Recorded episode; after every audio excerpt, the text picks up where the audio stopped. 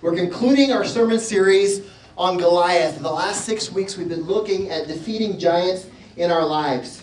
And today we're coming to a conclusion of that series. Last week, finally, Goliath died. Some of you were waiting for you, like, is he ever going to die in this sermon series? Well, he did, but that's not the end of the story, and I want to share more of it with you today.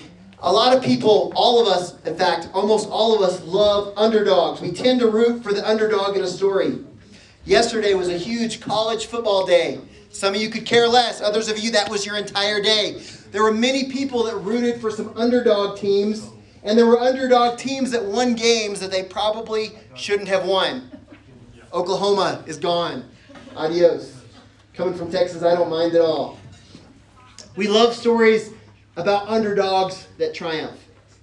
We love it when the underdog becomes a champion, probably because most of us have watched some movies about underdogs. We can think back to the famous Rocky movies, or how many you like Remember the Titans, or The Mighty Ducks. I'm giving you some great movies. If you haven't seen any of these, you need to go watch them right now. The Karate Kid, not like the new one, but like the original Karate Kid. Go watch the original Karate Kid. It's awesome. I got in trouble at first service because I didn't mention Hoosiers. So that's in there. It's definitely, you got to go, got to see it. Incredible, some incredible underdog stories. And underdogs prove that the bigger giants are, the harder they fall. If you grew up in church in the 80s or the 90s, you're probably familiar with the artist named Carmen and a song and the album named The Champion. Well, that song tells a story in a boxing style battle between Jesus and Satan, and it's an epic, dramatic song. I would love to share it with you today, but that would be like the rest of our service because it's not short. But go listen to it, it's amazing. I don't want to ruin it for you, but if you haven't heard, Jesus wins. He's the champion.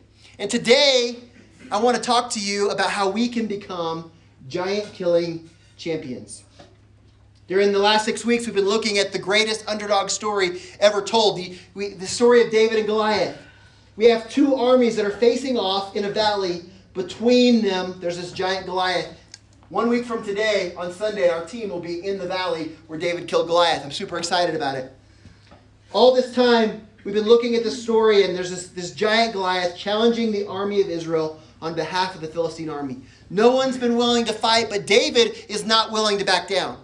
He ignores the criticism, he rejects the king's way of doing things and the king's armor, and he simply trusts God for the victory. If you were here last week, you know that David went into the valley. He selected five stones from the brook. He ran toward Goliath and he hit him between the eyes with a stone from his sling, and he killed Goliath and that's where we're going to pick up today because there's more to the story, like I said. Verse 50 of, of 1 Samuel chapter 17. It says, So David triumphed over the Philistine with a sling and a stone. Without a sword in his hand, he struck down the Philistine and killed him. David ran and stood over him. He took hold of the Philistine's sword and drew it from the sheath. After he killed him, he cut off his head with the sword. When the Philistines saw their hero was dead, they turned and ran. Then the men of Israel and Judah surged forward with a shout and pursued the Philistines to the entrance of Gath and to the gates of Ekron. Their dead were strewn along the Shaaraim road to Gath and Ekron. When the Israelites returned from chasing the Philistines, they plundered their camp. David took the Philistines' head and brought it to Jerusalem. He put the Philistines' weapons in his own tent. Now, this is part of the story that you probably didn't learn in Sunday school. I think it's probably because the Sunday school version of the story is the PG version. But David and Goliath is probably not a PG story. It's at least PG 13. It may be rated R for graphic violence. David hits Goliath with his slingshot, and the bad giant disappears, and everyone lives happily ever after, is probably closer to what you've heard. But I hate to break it to you, there's, there's more to the story. You, you know, it's okay for the graphic violence that we see here because there comes a point in every person's life where you're going to have to determine if you're going to let a giant talk you out of God's plan for your life, or if you're going to once and for all cut the head off your giant. There were people in David and Goliath's story that should have never allowed a giant to stay. But David determined to kill a giant that day. When the entire army was as good as dead, the champion cut off the giant's head. When no one else would stand up, David chose to rise up. When everyone else chose to cower and run, David decided to turn and fight. When everyone else refused to do it, David chose to do what no one else would. When all the other soldiers said no, David chose to go into the valley and run toward his giant. When every single other person looked at the size of their giant, David focused on the size of his God. I want you to look at me today, with me today, at what happens when there's a giant killing champion. When giants are defeated, the victory isn't forgotten. Last year, the Toronto Raptors won the NBA championship for like the first time ever in the history of the organization, right? Winning a sports championship is kind of like killing a giant, except for it's a temporary win, not an eternal one. Sports teams, they exist to win games and ultimately to win championships. Winning championships requires defeating all the other teams. That's their purpose. This week, the Toronto Raptors, they celebrated their championship victory with their new championship ring that's right there on the screen. You can see it. Their championship rings were the biggest championship rings ever made. These are not any ordinary championship rings. They have 640 diamonds in them, which is more diamonds than any other professional championship ring. Someone just turned to their husband and said, I need an upgrade. this is also the most diamond total carat weight and the largest single diamond included in a championship ring. They did it because they don't ever want to forget, because it's a big deal. Just like killing giants is a big deal. For a sports team, winning a championship is a big deal because they're fulfilling their ultimate and highest purpose. You were made to fulfill God's purpose. Fulfilling God's purpose requires you to kill some giants along the way. And giant killing is a really big deal. It should never be forgotten about. In ancient Israel, they didn't do championship rings for killing giants, as far as I know. But they did do other things to remember big victories. And it wasn't just to remind themselves, but it was also to remember to share it with others. They would often pile up big groups of rocks and huge stones and make a memorial along the way. And as they would pass by, not even just the next week or the next month or the next year, as they would pass by for generations with their children, they would see the pile of stones and they would ask, Dad, what is that? What is that all about? And they would say, Sit down, I want to tell you a story of what God has done. It was an opportunity to point back and pass on the big things that God had done in their lives. David didn't have a championship ring, but he did keep a reminder. It says that he took the head of Goliath to Jerusalem. Now, I'm not sure that they had giant head taxidermies in that day. I'm not sure what he was doing with the head in Jerusalem. Like, what in the world? And I'm going to tell you a little bit more about what I think that was all about in a minute. Just keep that on the back burner for now. But David took Goliath's head, but he also took Goliath's weapons. And it says he put them in his tent. And later on in the Bible, we hear that David would actually use Goliath's sword in battle. He would ask someone to give it to him, and he said, There's no other sword like it. I wonder how many times in David's life did he look at that sword and remember the God of his first battle? How many times was he reminded that the battle belongs to the Lord, that it doesn't matter what he had, even when the odds are stacked against him, that God is fighting for him? We need some of that in our world. We need to make some monuments and some reminders to the big things that God has done in our lives. Our kids need to know about them. They need to hear the stories. You need to continue to tell the stories. Our friends and family and neighbors need to know how great of a reminder it must have been for David's family when they looked at Goliath's weapons in their home and remembered what God had done. It's something to get excited about. Remember last week we talked about shouting it from the rooftops that when a giant falls, it's worthy of celebration. And I'm not talking like this little bitty celebration. Like sometimes we get excited in church and we celebrate and we're like, Thank you, Jesus. Bless your heart. Not some wimpy celebration. We got to celebrate like God just defeated a giant in our life. I'm talking about like a Cuba Gooding Jr. winning an Oscar celebration. No? You need a reminder? All right, I got one for you. Turn your attention to the screen. This is how we celebrate when giants are defeated.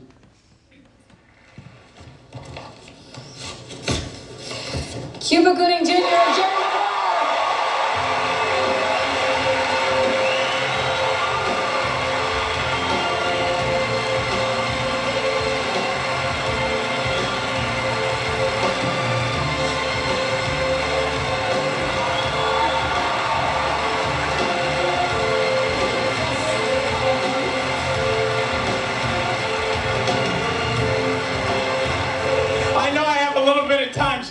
rush and say everybody, and you cut away. I won't be mad at you.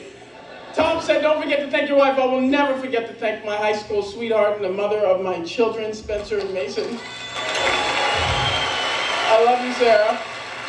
And my, my parents who are here, Shirley and Cuba, Cuba the First. And, uh, I, and God, I love you. Hallelujah. Thank you, Father God, for putting me through what you put me through, but I'm here and I'm happy.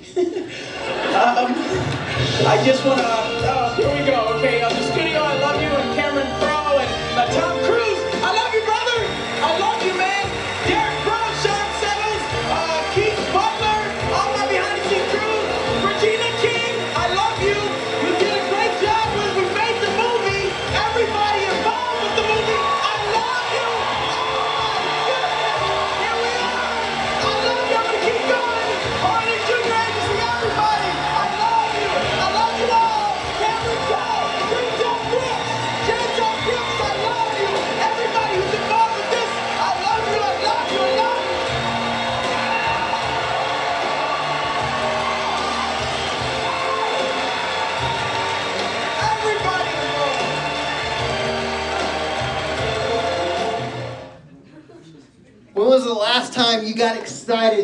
excited, about something that God did in your life and were determined to share it with everyone that you could? That's, that's, that's incredible.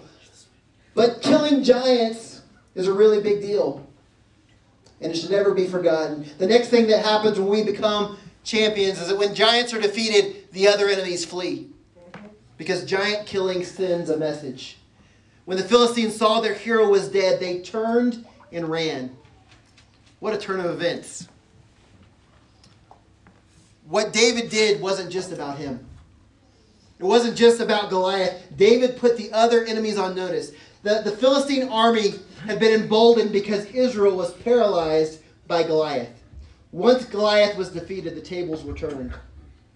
You may look at your life and your situation and you think it's just impossible.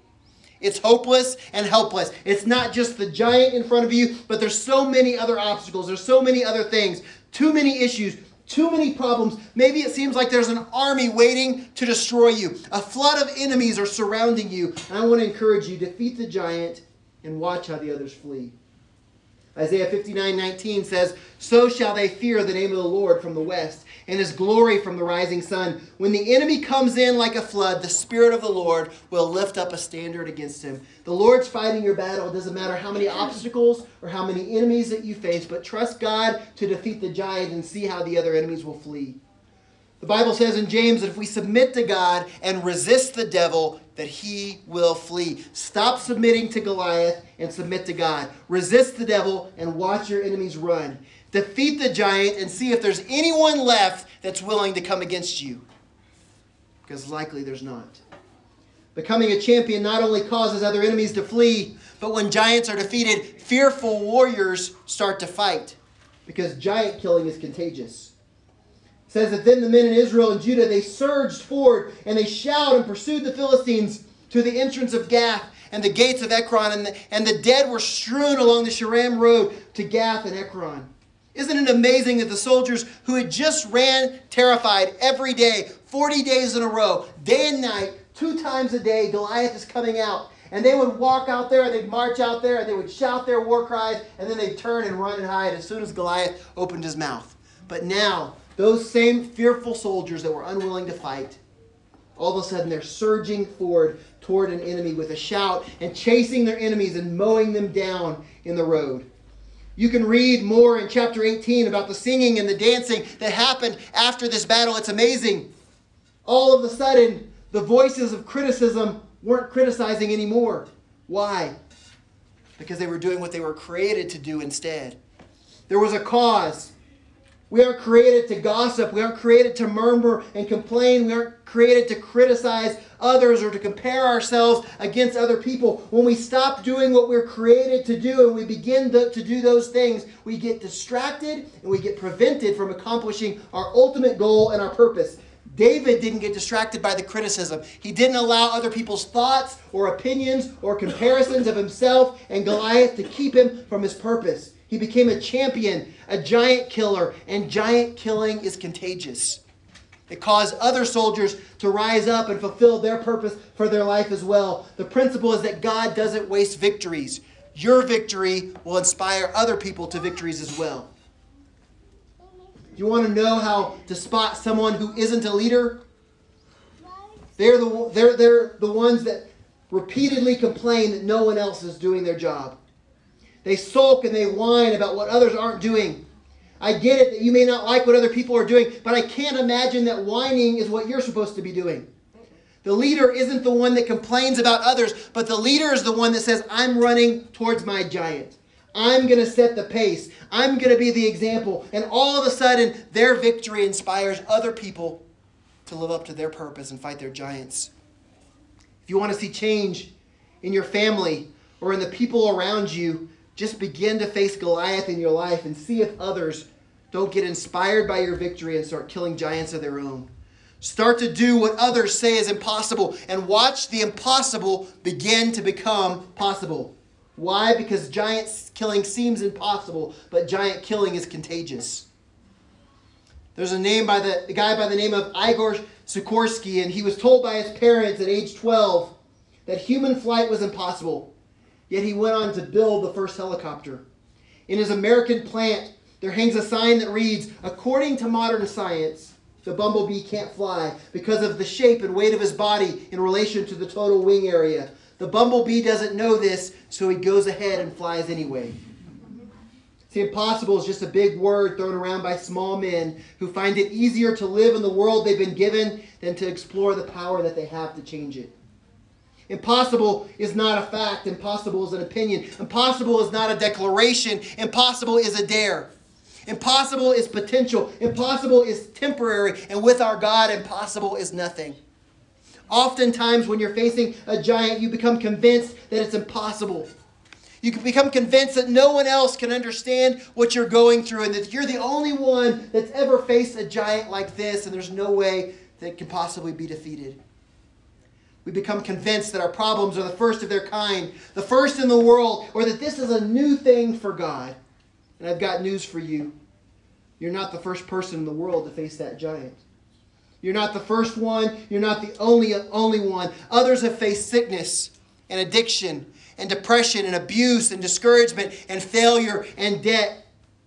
But many people have not only faced the giant that you're facing, but they've won. They've defeated that giant. If you don't believe me, let me prove it to you here today. I'm going to ask you to help me today. And if you've ever faced or defeated one of these giants that I'm going to mention, I want you to stand up today. And I don't want you to worry about what other people will think. You're sharing your testimony. Your victory is going to inspire other people to fight because giant killing is contagious. So I want you to stand if, if you've ever faced or defeated one of these giants. So today, if you've ever faced or defeated the giant of alcoholism, I'd like you to stand up today.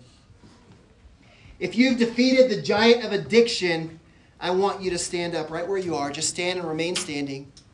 If you've wrestled with the giant of low self esteem, stand up right where you are. Just stand and stay standing. If you've defeated sickness or a diagnosis, that's been a giant in your life, maybe you had cancer or you've had some other disease, stand up right where you are. If you've beat fear or anxiety or loneliness, I want you to stand right where you are. If you've overcome the giant of depression, stand up. If at some point your marriage was a wreck, it was over, it was it was done, it was there's no more hope for it, but now that marriage is strong and it's a joy, I want you to stand right where you are.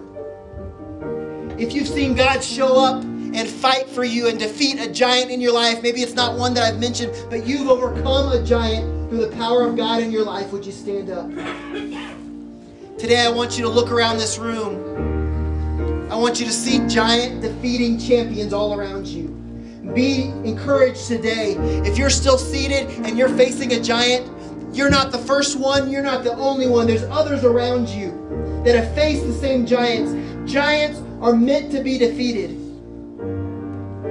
Today, maybe you're standing and you've experienced victory in your life over a giant in the past, but you're facing a new giant and you're worried and you're concerned. I want you to remember that the, the giant that you killed in the past should never be forgotten. And the same God that empowered you to defeat and kill that giant is the same God that's going to empower you to defeat the giant that's in front of you today. You can be seated for just a moment.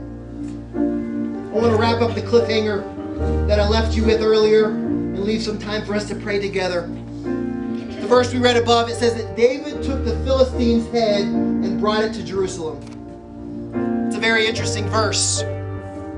When you read the Bible, you can read over interesting things and think, I wonder if that means anything, or you can be curious and you can look into them. What does it mean that he took the head to Jerusalem?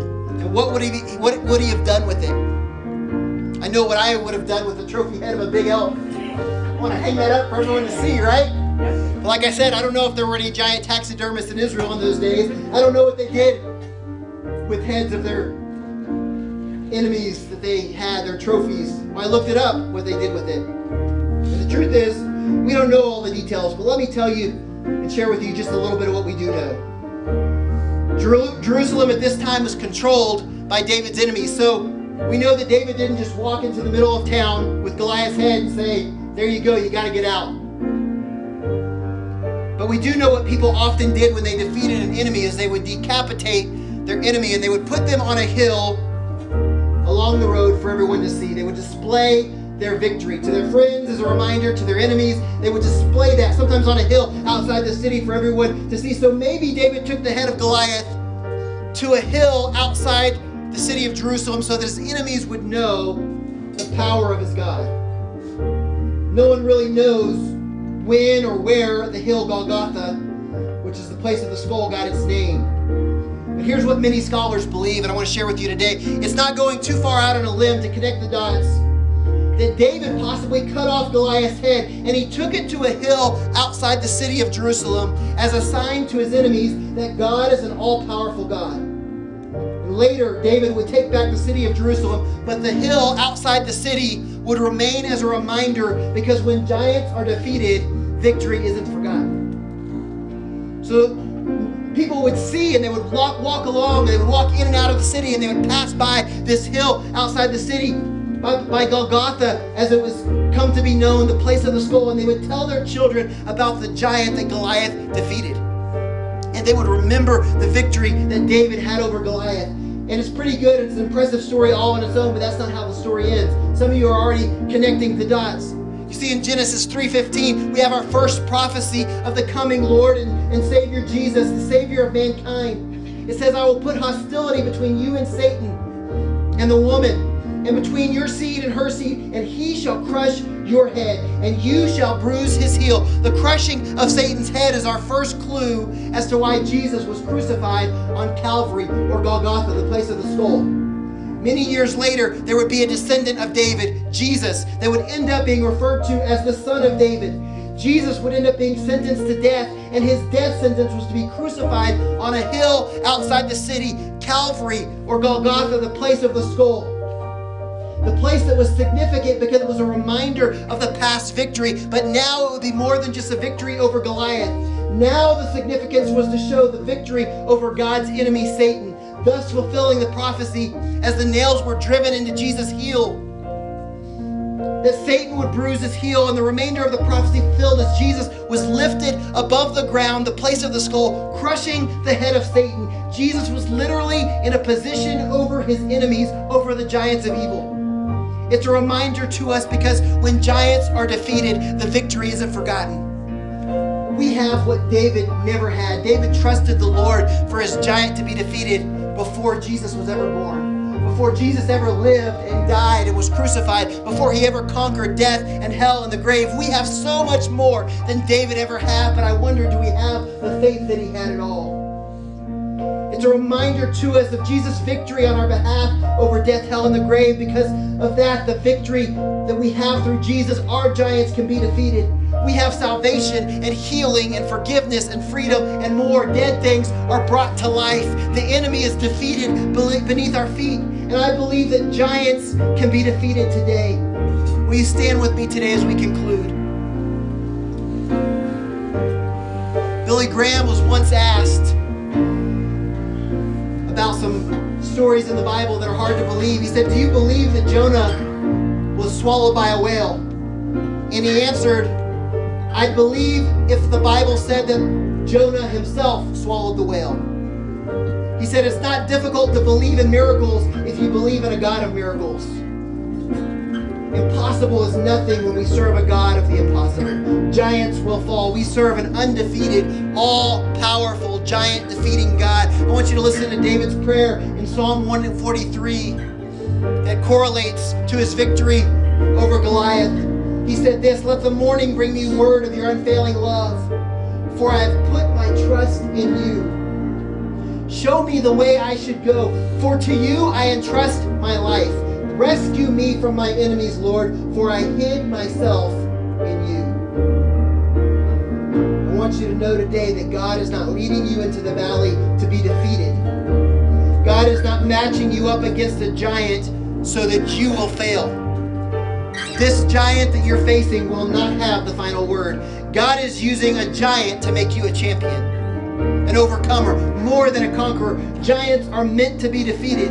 And today we're going to pray with you that we would see them defeated. In just a minute, I'm going to invite you to come forward and spread out here across the front, and we're going to pray. I don't want you to worry about anyone else that's here or what anyone else is doing. We're just going to focus on what God wants to do, and we're going to pray and believe. And this is not a prayer that I believe is just for one or two specific people that are here. I believe that many of us are facing giants. We saw just a minute ago, many of us have defeated giants, but almost all of us in our lives, if we haven't just finished defeating a giant, we're probably facing a giant that needs to be defeated. And I believe that God's presence is here to defeat giants in our lives. We've been spending time this week in prayer and in fasting and believing God. And I'm going to challenge you if you're willing to step into the valley and face your giant, if you're willing for your giant to be defeated, if you have the faith that the God that enabled David to defeat Goliath, the same God that empowered Jesus to crush the head of, of Satan, our enemy, to conquer death, hell, and the grave once and for all, if you are willing to put your trust in Him, you can see your giant defeated. I believe we can see some defeated today. I believe that today we can begin the process and we'll be hearing over the next several days and weeks and months how giants have fallen in people's lives. The giant will not have the final word. You have to decide, though, that now is the time to fight your giant. You have to decide that you're not going to follow the pattern of the armies of Israel that would line up and they would face their giant and would shout their war cries, but when it came time to fight, they would run and hide. No, it's time to face your giant. It's time to run toward your giant. Many of you have been standing up for five weeks acknowledging that you have a giant in your life that you want to see defeated. If you're willing to decide now is the time, we're going to pray for giants today. Some of you are facing a giant of loneliness, or a giant of depression, or a giant of discouragement. I believe someone here is dealing with a giant of comparison. You feel unqualified or even inadequate when you compare yourselves to other people. For others, there's a giant of debt financial problems. It's a giant that can be defeated. There's a giant maybe in your marriage or other relationships. Some of you are facing a giant in the form of a diagnosis or sickness. There's giants of addiction, giants of doubt and unbelief. Some of you are paralyzed by giants of fear and anxiety, and you've allowed worry to set up a stronghold in your life. Maybe that you're dealing with a giant of shame that's reminding you of your past failures and mistakes. God is greater than any one of those giants here today. None of them stand a chance. Stop looking at the size of your giant and trust the size of your God. I want to encourage you today, mom and dad, young man, young lady, it's time to defeat some giants in your life. It's time to take authority over the things in your life that have been taking authority from you. It's time to say enough is enough. I'm facing my giant. I'm defeating my giant. I'm not going to let a giant talk me out of God's plan for my life. If you're done being attacked by a giant and you're ready to allow God to attack the giant on your behalf, then I'm going to encourage you to prepare to get, get out of your seat and to come down. Come around one of these altars. Maybe you want to stand. Maybe you want to kneel. Maybe you want to lift your hands whatever it is. But I want to encourage you today not to do it from your seat. There's something that happens when we change our posture. David had to walk into the valley. He had to pick up the stones. He had to put the stones in his sling, and then it was through the power of God that the giant was defeated in his life. There's something that happens when we walk down an aisle we say, God, I'm all in. I'm giving you my life. I'm asking you to move on my behalf. I want to see this giant defeated. I'm going to pray. The worship team's going to lead us in this chorus, and then I'm going to invite you to come and find a place up front around one of these altars, standing, sitting, kneeling, whatever you want to do. But I want you to come forward and do it. And I want to pray for you today. I want to pray for every person here that's willing to come forward and say, I want to see my giant defeated in my life today. Heavenly Father, we trust you. It's not by our might, it's not by our power, it's not by our authority, but Lord, it's through your spirit, and your spirit's here. Lord, you're here in a powerful way. You didn't come just to play church today. You didn't come just to sing a couple songs and, and hear some good words. Lord, you came to meet us, to encounter us, to, to victoriously defeat giants in the lives of people. Lord, we want to see you move in our lives. Lord, we believe and we declare that giants are going to be defeated in our lives, and giants are going to be defeated in our families, and in our community, and in this church. That there is no giant that will stand before our God. Lord, we trust you. Today, would you move in the way that you desire to move? Would you have your way in this place? In Jesus' name.